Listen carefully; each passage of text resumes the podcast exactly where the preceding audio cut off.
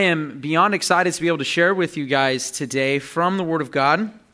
I was asked to step in and teach tonight as Joe's been teaching the Sundays, and you guys know that he's been back. And uh, if you listen to the last two Sundays, you know he's been rearing to go, even going well past the time of teaching, which is normative for Joe. So that's an exciting thing for all of us. And if you guys listen to the Good Fight radio show, Joe has been back now this week, and we'll be back for a full slate of episodes next week. So we have been just beyond blessed to have him as a brother in Christ. And before I get into it, because that does have a little bit of the background or the backdrop, so to speak, of what I want to talk about tonight, I do want to talk about Bible study as a whole. Uh, I know that for myself, I've been going through and studying the Old Testament a lot lately. In fact, I've been trying my best since the new year to get through the entire Bible in 30 days. Now, I'm probably about two days off the mark, but I, th- I think I caught up a little bit today, so I'm hoping to get through that. But nonetheless, there was a I went through Ecclesiastes today. That's right about where I reached, and I was already planning on teachings from some texts from Ecclesiastes, but there was one that that specifically just kind of we'll say pricked me right? There was one that specifically was a goad to me. And i, I want to talk about that because in ecclesiastes 12 11 it says the words of the wise man are like goads and masters of these collections are like well driven nails, they are given by one shepherd. You see, a goad was something that we even see in the New Testament as well. When we see it with Paul when he meets the Lord Jesus on the road to Emmaus, something that Jesus asks of Paul is, How long will you kick against the goads? How long will you kick against those pricks? And the goad was a kind of like a prick, a sharp uh, utensil that was used uh, for animals so that they would continue in the path they're supposed to go. And when they went outside of it, they would get hit with that thing, or they would stick, get pricked by it. And this is exactly what words of a wise man, the words of the wise, are supposed to be to us. There are times when it comes to learning, times where it comes to growing in the Word of God, where it's going to sting quite a bit. In fact, we, you know, that's what's going to happen because it is sharper than any two edged sword. And I think about that a lot when it comes to us going to the scriptures and having them written on our hearts. Because a lot of times, even though the thing that you hear may hurt, a lot of times it's what you need to hear. So when we go from that which is just absolutely positively wise, could not be more wise than the Word of God, the Theopneustos, the God breathed word that we read here, we're know, we know that it is going to hurt. It might even prick a little bit. And it's done in order to stimulate us for something. In fact, in Hebrews chapter 10, verses 23 through 25, it says this Let us hold fast the confession of our hope without wavering, for he who promised is faithful. And let us consider how to stimulate one another to love and good deeds not forsaking our own assembling together, as is the habit of some, but encouraging one another, and all the more as you see the day drawing near. Now, obviously, Hebrews 10 25 is one of the most important text when it comes to reminding us as brothers and sisters in Christ that when we see the things that are happening around us, when we see the protests and the revelings, and when you see, oh, oh no, what's going to happen in our country, it doesn't mean let's have less fellowship. What it says over and over again is you draw all the more together as you see that day drawing near. But one of the things that takes place when a brother and sister in Christ are in communion with another, one of the things that takes place when we assemble, when we are the episunagoge, that we meet together, that we fellowship one another, is that we stimulate one another to love and good deeds. One of the ways that this happens is by this pricking, is by this goading, is by the fact that when we read these things, when our brothers or sisters in Christ hold us accountable to the standard that God has given us, it may hurt, it may sting, but guess what? Over and over again, it will help us. It will be to our benefit. Much like salt, if you get it into a wound, it stings, but guess what? It cleans. I know that sometimes we can be like children saying, I don't want to have that alcohol rubbed on my leg, on my, on my cut that I had at the beach or whatever it may be. My, I slipped and fell on my skateboard, and next thing you know, I need to have some rubbing alcohol on it and it stings. I don't want it. The fact is, is exactly what we need.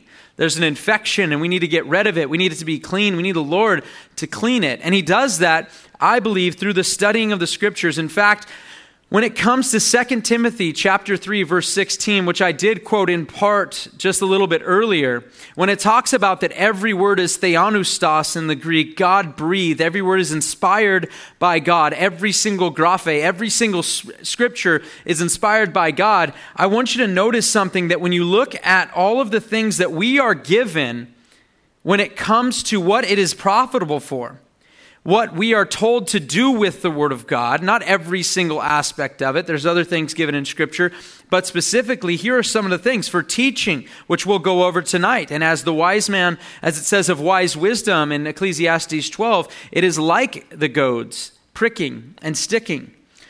But it is profitable for teaching and also for reproof, for correction for training in righteousness, so that the man of God may be adequate, equipped for every good work. When it comes to the Word of God, Notice that in that exact context of speaking not only of its nature, of the ontological definition of Scripture being from God Himself, but also what it's saying there quite clearly is that it is to be used for correction and reproof and for the training in righteousness. Yes, that will sting sometimes, but it is always to our benefit. It is always to our benefit. And, and I think Paul brings this out also when he brings correct, correction in 2 Corinthians chapter 7, starting in verse 9, because he doesn't just like the fact that it hurts.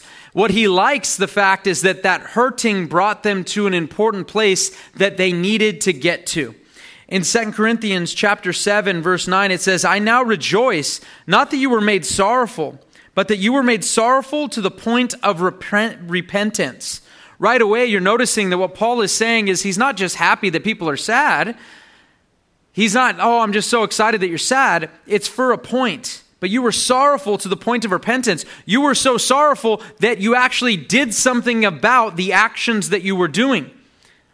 You didn't just say, Oh, I'm really sad that this happened, or I'm really sad I got caught. And he's going to talk about a difference in the sorrow here. It says, For you were made sorrowful according to the will of God, so that you, you might not suffer loss in anything through us. For the sorrow that is according to the will of God produces a repentance without regret. Notice that. The sorrow that God will give you when you grieve over your sin, what will happen? It will bring you to a place with no regret. That is much different, as he says, leading to salvation, but the sorrow of the world produces death. And that's exactly what the sorrow of the world does. For many people, when they're even caught in sin, a lot of times, and law breaking of any sort, a lot of times what people are sad about is the fact that they got caught. Over and over again, when you look at people that they got caught, that's what they're sad about. You know, especially happens in adultery when somebody is cheating on their wife. They're sad typically that they got caught. Now, I'm sure there's some emotions where you think, oh no, what have I done to my wife? Now she knows what I've done. But the fact is, is that a lot of times when it comes to these things, this sorrow of the world produces nothing but death. It gives us nothing. And this hopefully will bring me somewhat, uh, just a, in a roundabout way, to what I want to talk about today. And that has to do with renewing our mind, as always, back to the scriptures, but specifically, I want to deal with our perspective and how we deal in our perspective in time and eternity and how we look at it. How we look at time and eternity. How we look at it will change how we walk with Christ. How we look at time and eternity will change whether or not the decisions you make, not only because of who God is, but also those, those recognizations that looking forward to a day with the helmet of salvation that Jesus will come back, not only looking forward to it with great joy, but also when it comes to fear and trembling. When it comes to those decisions you will make, not only for your own salvation, but also for those around you. And I think when we do this, I think one of the greatest places to start has to be, my personal opinion, this has to be quite clearly with Solomon. I think we get great, wonderful insights from Solomon. And I've already quoted from Ecclesiastes, and I will be st- spending a lot of time there tonight. So if you have your Bibles, we will go there to chapter 2. But I wanted to contrast once again as we see Paul in 2 Corinthians contrasting the world's sorrow versus godly sorrow, one that leads to repentance and one that leads to death. I wanted to contrast philosophies as well. Philosophies when it comes to the end of life, when it comes to the decisions you make in this life.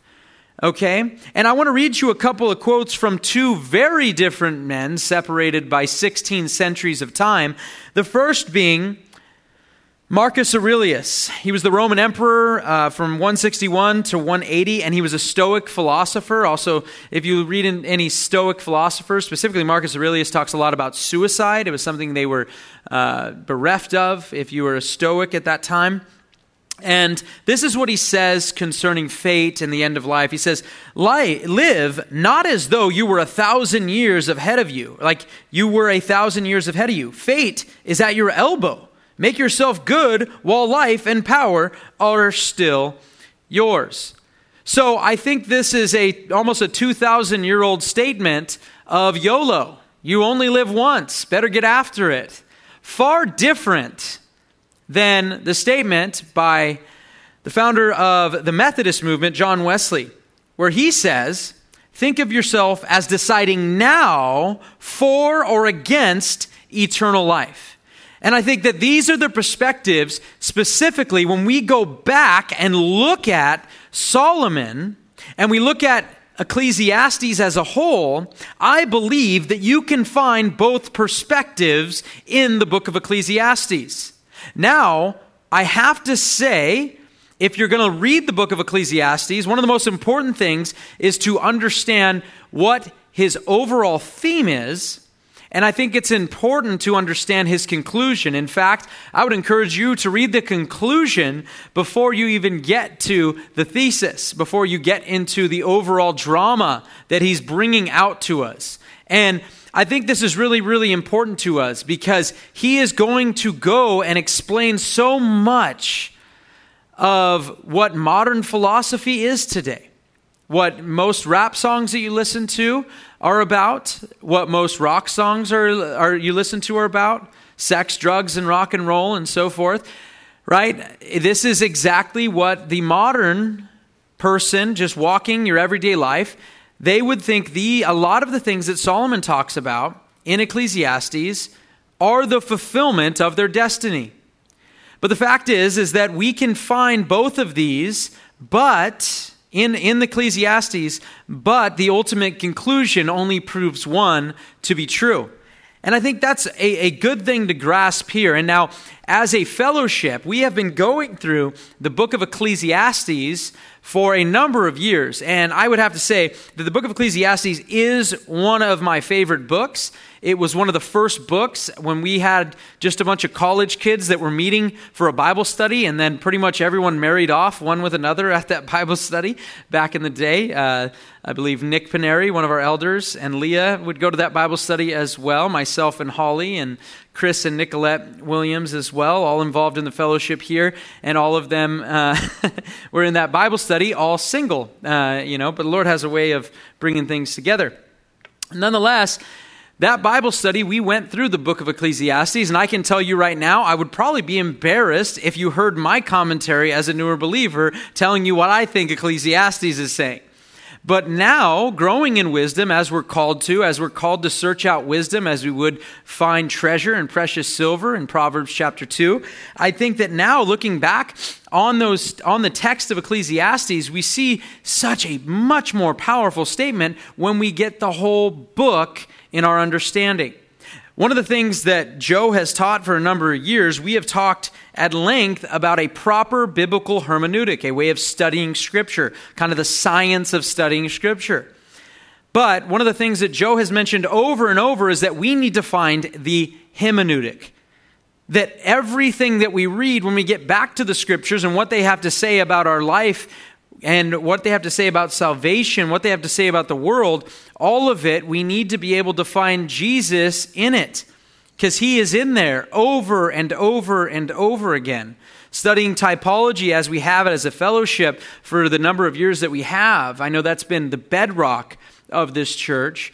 And studying it as we have, it has been something that has grown my faith with every time we have gone through that.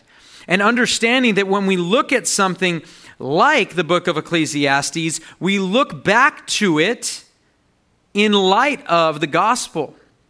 You see, because the entirety of the Old Testament, and Testament means covenant, the Old Covenant, remember that in the book of Hebrews, we're told that we have a better covenant in Jesus Christ, and that that Old Covenant was waiting for its Messiah, waiting for the deliverer that would come and make an end to sin.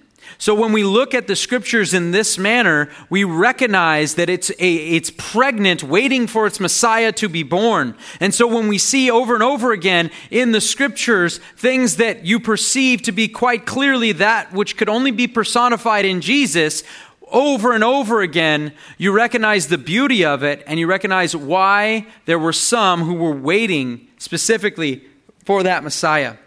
And so we are those who look back at these scriptures and say, what can we gain from them? As the word says in Romans chapter 15, that we go to these scriptures, that everything that was written for our strength and encouragement, that we might have hope. And I believe that even though there are parts in Ecclesiastes, and we will read from them, there are parts from Ecclesiastes that make you feel like, wait a second, does he have a hope?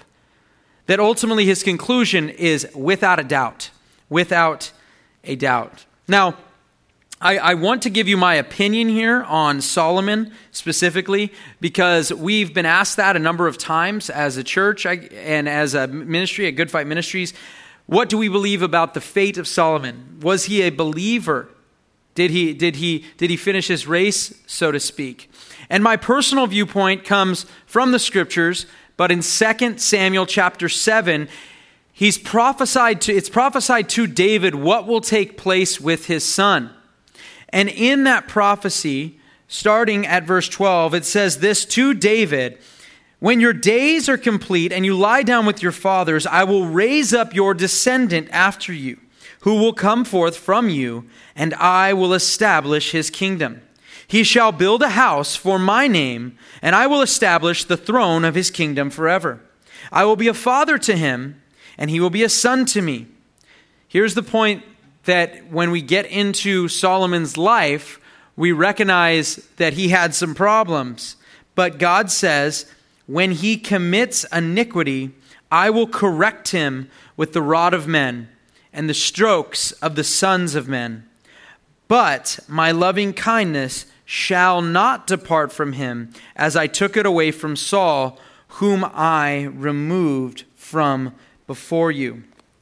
So I think when I look at that text, now there are other places where if you just had one piece of the text, you'd be like, well, he turned his heart against the Lord. It's, it's over.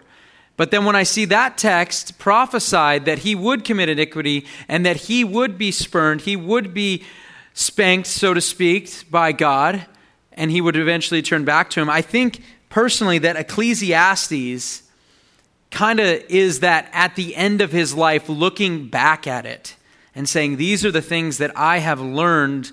And he calls himself the preacher in the first chapter, and then goes forth. And there is this terminology, and, and Joe's brought this out a number of times in the study of Ecclesiastes, and I'm only going to go through it so fast as I know we've gone verse to verse to verse to verse on that. But the under the sun idea. The under the sun could be almost akin to a naturalistic viewpoint in a lot of ways, a naturalistic philosophy more, more than a viewpoint. He does recognize, even when he's under the sun, that there is a God. But ultimately, when it comes to its end, when it comes to all of the things that man does on this earth, and I, and I love this book because of what it does, but when it comes to it, all of these actions that he lays out in the book, all of the different things that men toil with over and over again on this earth, not only does he explain how futile they are. But over and over again, what I love is that he doesn't hide the fact that he found short pieces and short term happiness, even amongst those sins.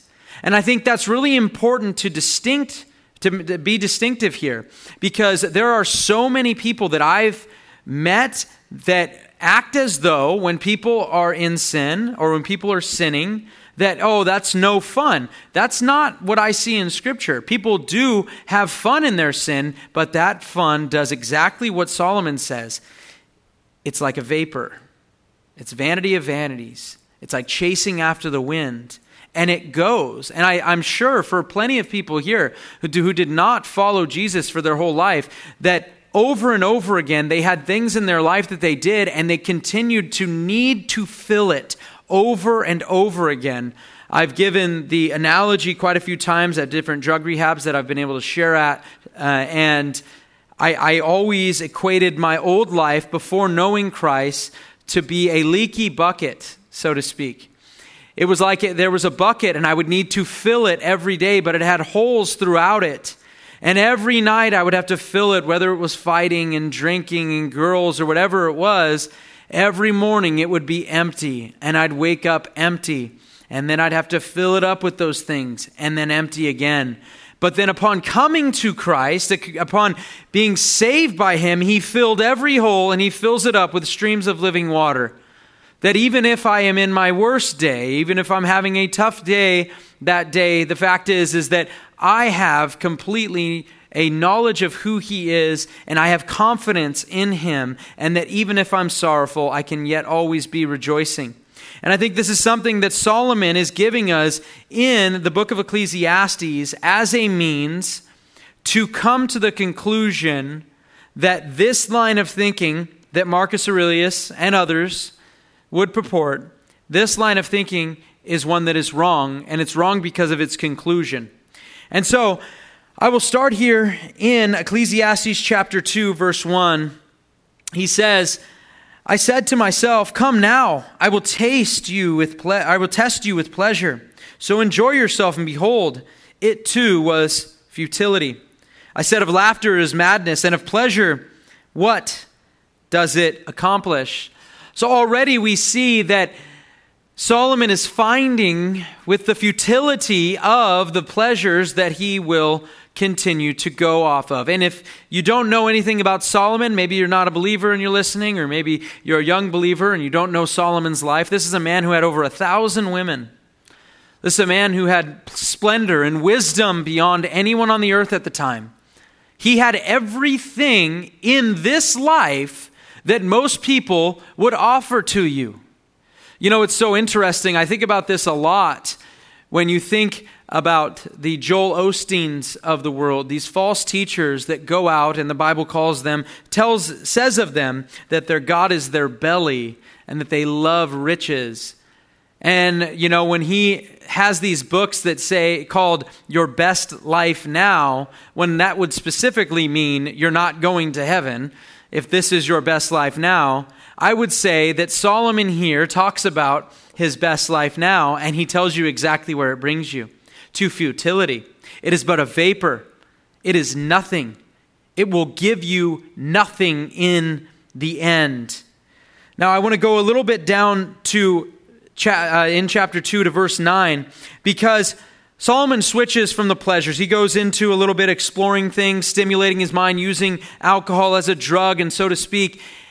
And he talks about those pleasures.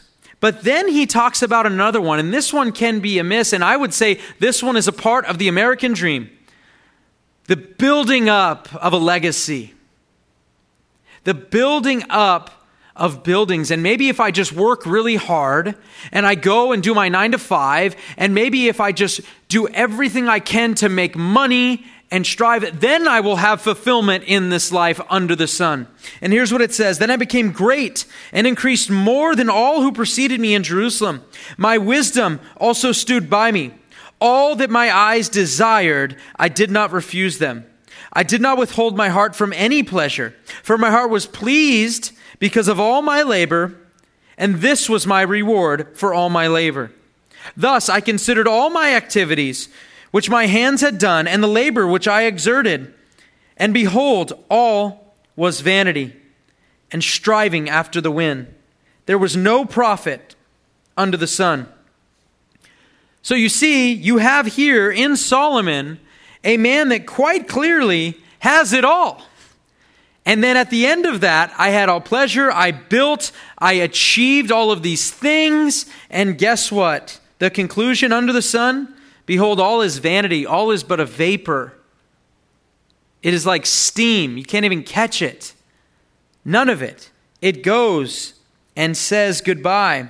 And I find it interesting because then he continues to switch it up. He gives you everything. That's why I love Ecclesiastes. He gives you every option that we're promised that this is what you're supposed to do in this life. These are the things you're supposed to practice that'll make you happy. These are the ways. Just look at it, sign after sign, thing after thing. And yet we are a people, if you just look at America, that tries to achieve these very things. And then you have lines out the door. Just go over to Westlake here is very expensive area if you're not from California. Go over to Westlake here and look at just your, your CVS and look at the line out the door. And why are those lines there? Because there's antidepressants there that they're picking up for the house that they work at. That's all that we see over and over again.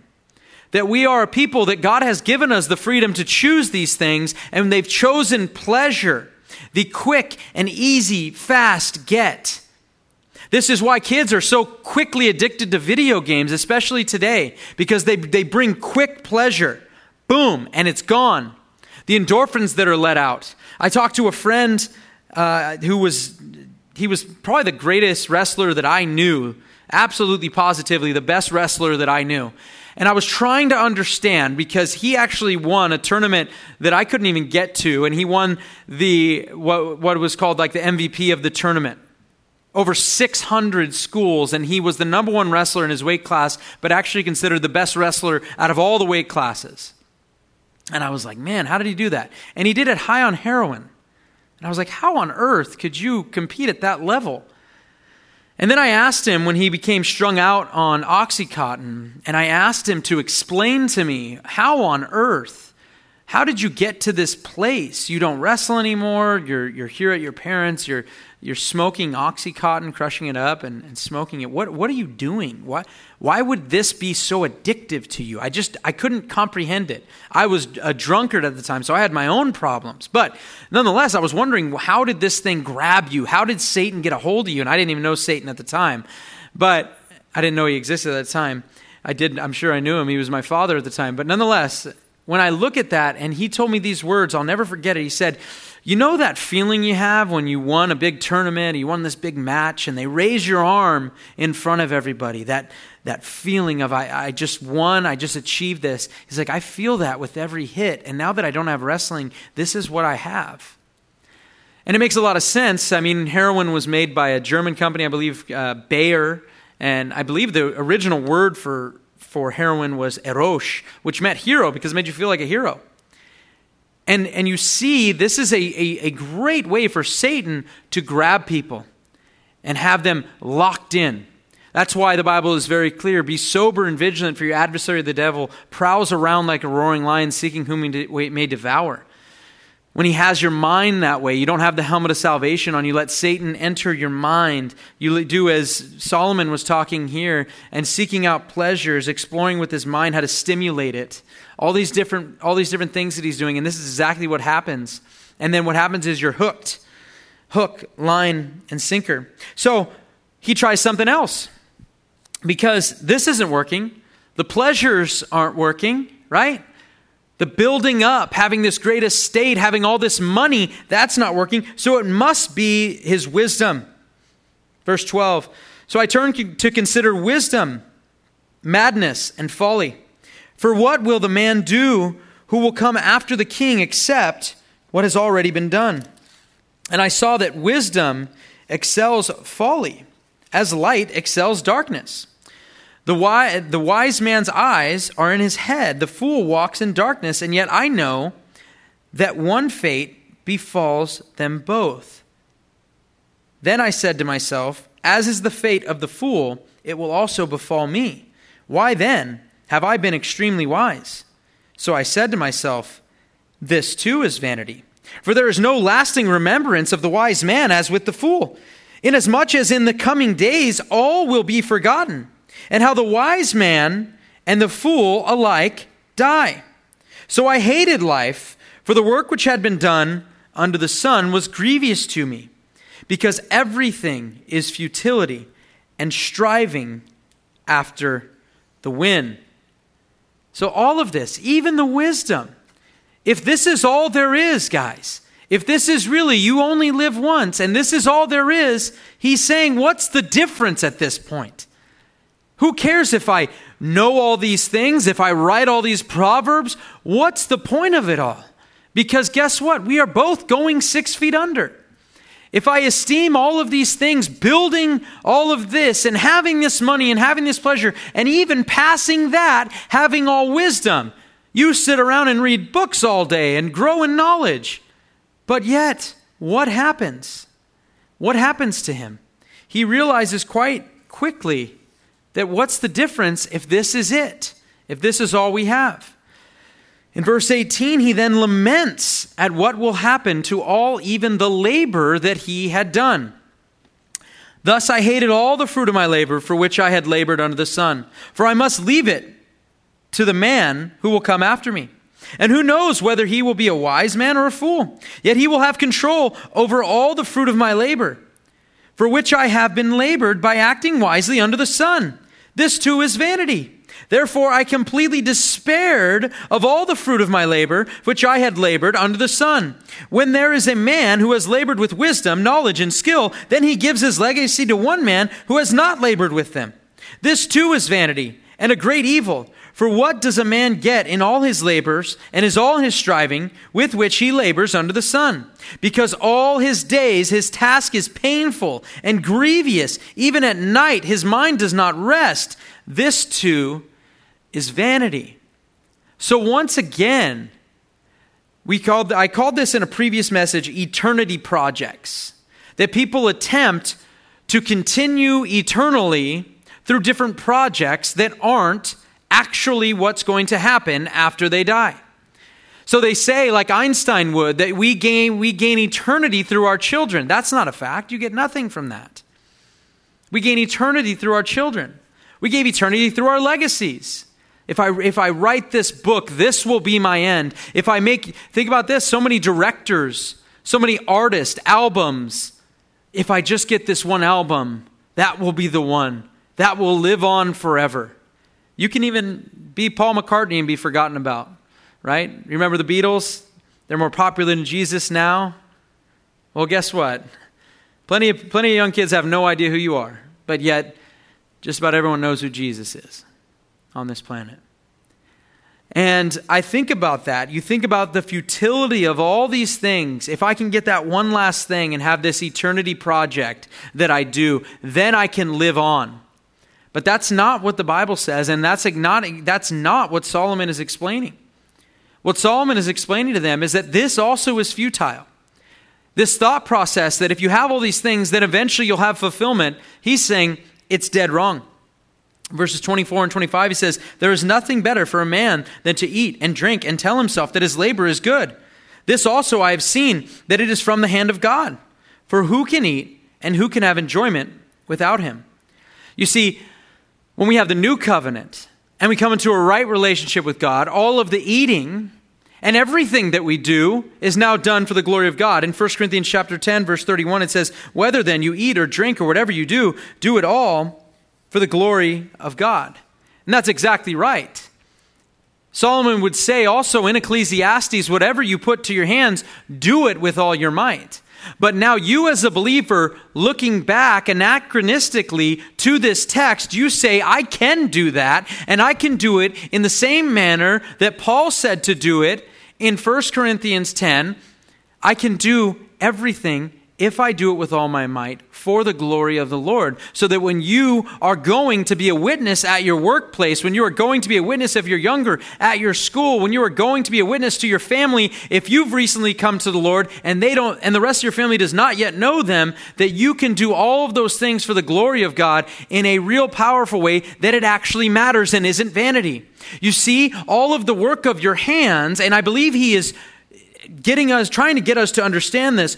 All of the work of your hands are po- is positively a waste of time if eventually it's going to burn up and you didn't do it for the glory of God.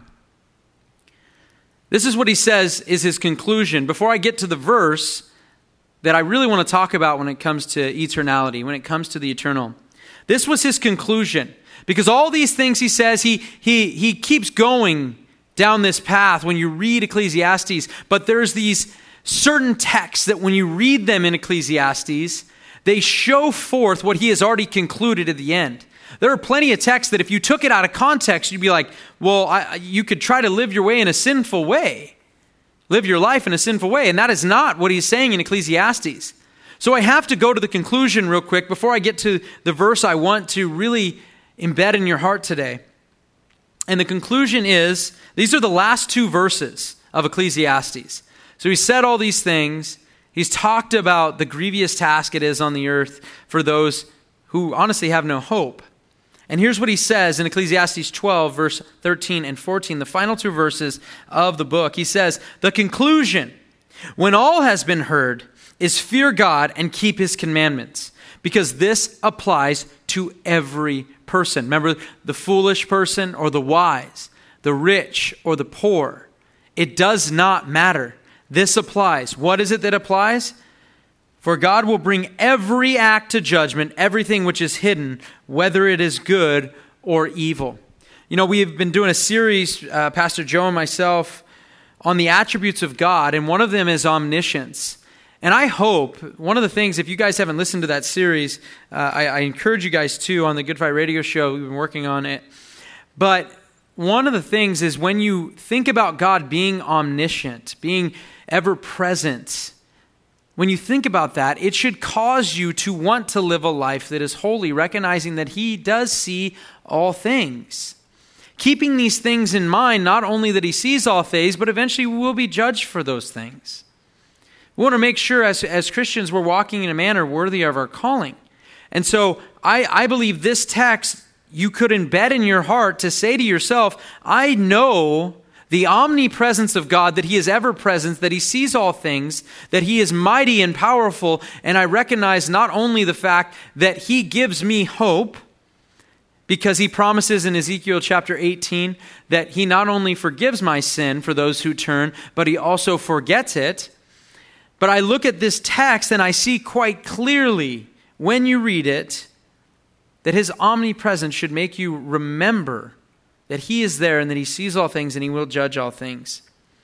That is his conclusion after all has been said. After all of the book of Ecclesiastes, after all of Proverbs, after all of Song of Solomon, after all of his life, I believe that that conclusion comes from the promise that God made to David that he would give a spanking to his son and his son would return. That's my, that's my opinion. But Ecclesiastes chapter 3, verse 11 this is the one when we think about time, when we think about eternity. This is the verse. Ecclesiastes 3:11 he says, "He has made everything appropriate in its time. He has also set eternity in their heart." Yet, so that man will not find out all, out the work which God has done from the beginning even until the end. God has set eternity in our heart. And I, and I would say this I don't know if Joe's ever done a message without mentioning, without not even saying, hey, this is prevenient grace or so forth. But it is hard to read the scriptures in any capacity and not talk about the prevenient grace, the grace that God goes before us to grab us, to come and get us. And I think over and over again, when we read the scriptures, we see quite clearly God going before us to pull him to his, himself. We are promised in John chapter 12 that the Son of Man, Jesus Christ, will be lifted up and draw all men unto himself. We are promised in Romans chapter 1 that God has made it evident to us, inside of us, that we know that God exists. We know that God has written his law on our heart. We know that also God has sent out his Holy Spirit to convict the world concerning sin and righteousness and judgment.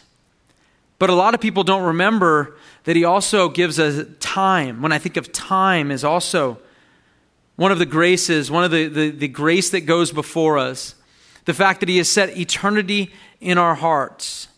That's something that when you're out evangelizing, know that you need to get to the eternal questions. I think that's one of the most important things is remember that God has placed eternity in man's hearts because that's what you need to go after when you're sharing the gospel. That's what you need to go after when you're sharing with people here at the fellowship. You need to recognize and remember the eternal. And if we get away from that, we get away from a lot of moral implications and we get, a lot, get away a lot of what Jesus did when he saved us, that he offers eternity to us. And the fact is, is that he's written that on our hearts. And I've heard some commentators call it like a God shaped hole or a God sized vacuum.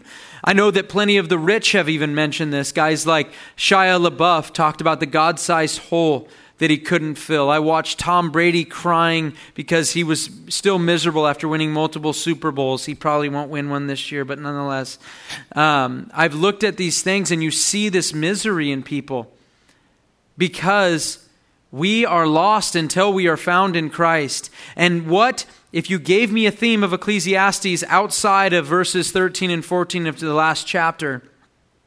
I would say the futility of that which is under the sun every one of these things that the world tells you you need. Once you get this next achievement, once you get this, one of the ways, and Joe taught me this a long time ago when we were out sharing the gospel, one of the ways that we like to ask is say, So what are you doing now? Oh, well, I'm, I'm going to school. And then after that, what are you going to do? Oh, you know, hopefully I'll, I'll, get a family. Okay, and then after that, what are you going to do? Well, I, I guess I'll, I'll retire. Okay, so then after that, what are you going to do? well, I, I, I guess I'll die. And it brings it back to the eternal question then what? Because that is a question we need to start asking more people. Especially when you look at what's going on outside the world, what better thing than to bring up the eternal question? To recognize with confidence when you're talking to someone, God's put eternity in their heart, God has made it evident to them that God exists, then guess what? Go tell them the truth of the gospel. Go tell them about their sin. It may prick, it may hurt, but guess what? If that salt gets in a wound, it will cleanse. We need to make sure we're using the Word of God in that manner to reprove, rebuke, rebuke exhort, with long suffering, guys. We need to be this way. And I thought it was really interesting. I was looking at a, I was reading a book recently and it talked about Dr. Armand Nicholi of Harvard Medical School. And he does this with people because I think prioritization is really, really important. And I'm going to read from, from the quote because I think this is a really interesting practice he does to help people understand what needs to be important in their life.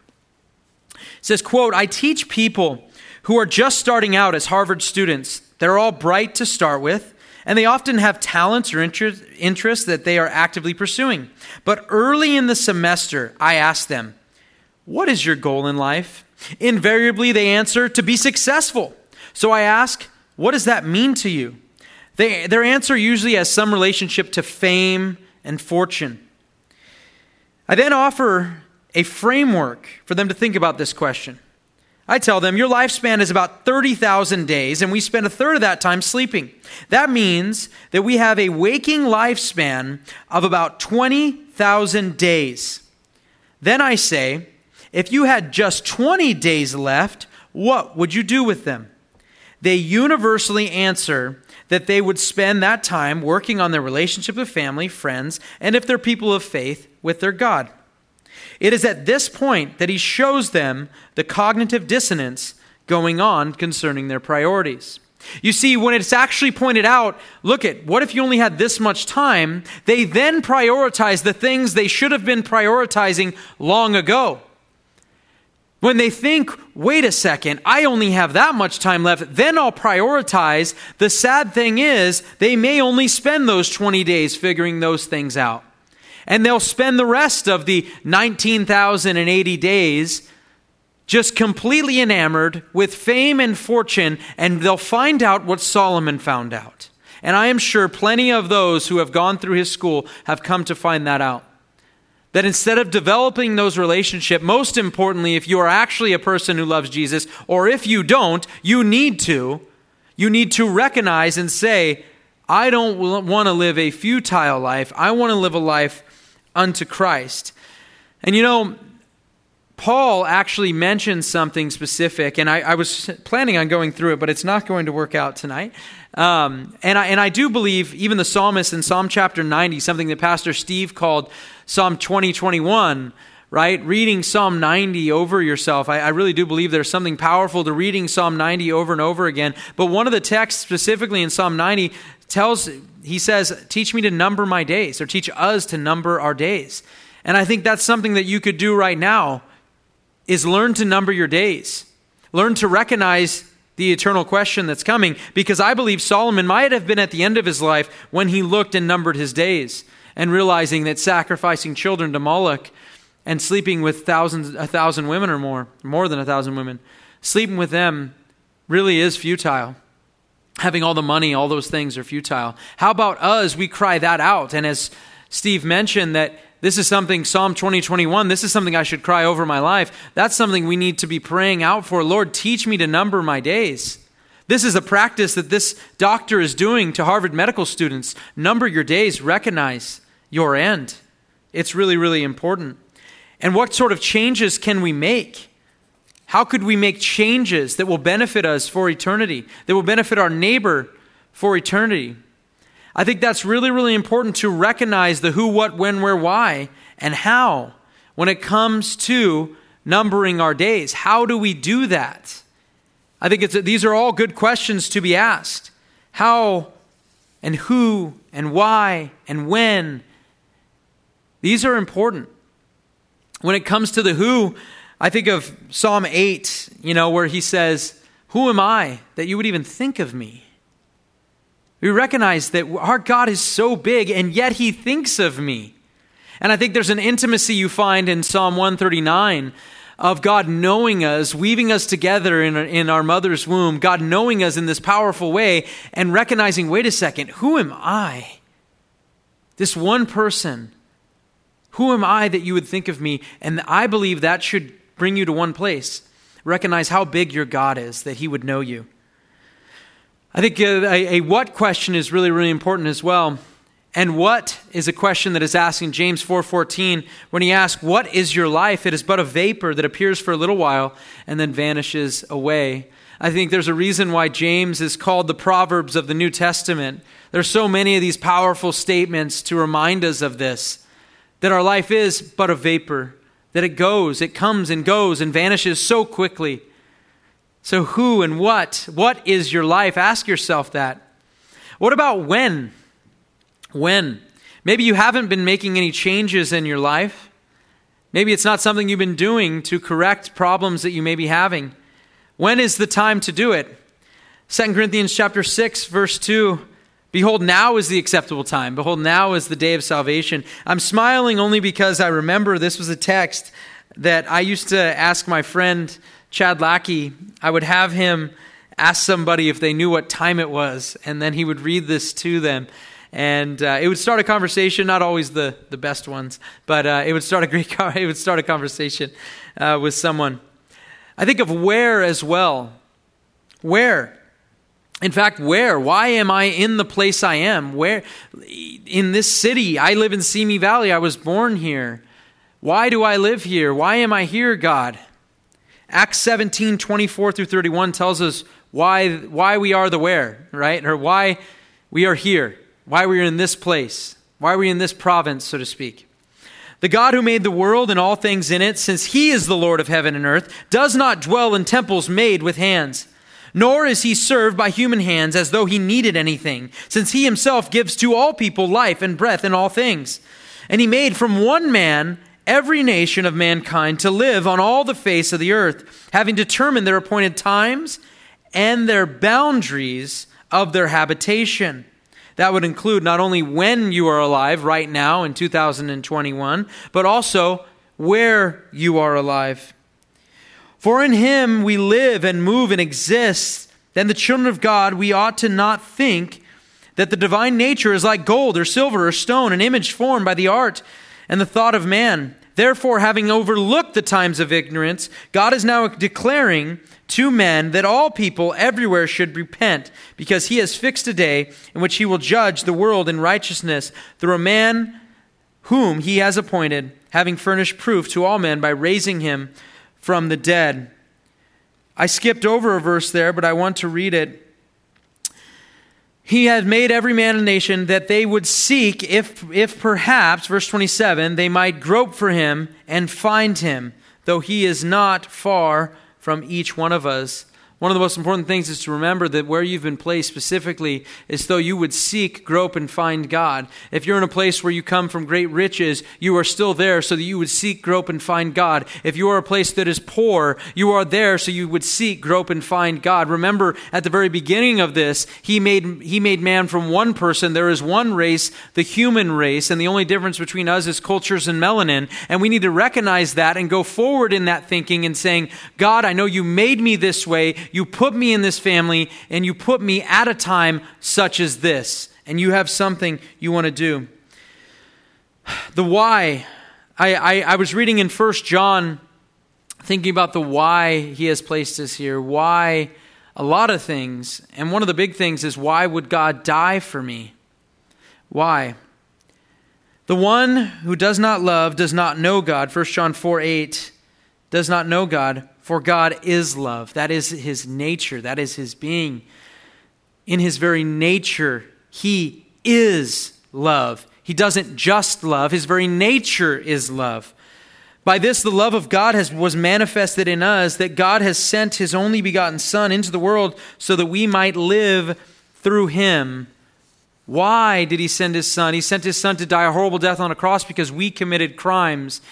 We were the ones who broke the law, and while we were yet sinners, Christ died for us. And he said and cried out in the Garden of Gethsemane, if there was any other way for them to be forgiven, is what he was saying. If there was any other way for mankind to be saved, let this cup pass from me. The wrath of God that was about to be poured on Jesus.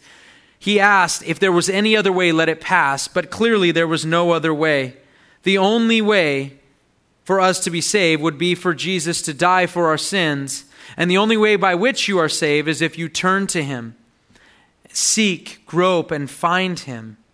You will not find pleasures in this world that will continue to sustain you because the one who sustains and holds every atom in its place, that very God that we love and serve if you love Jesus, He is the one who has made you, and He is the one who has set eternity in your hearts that you may seek, grope, and find Him.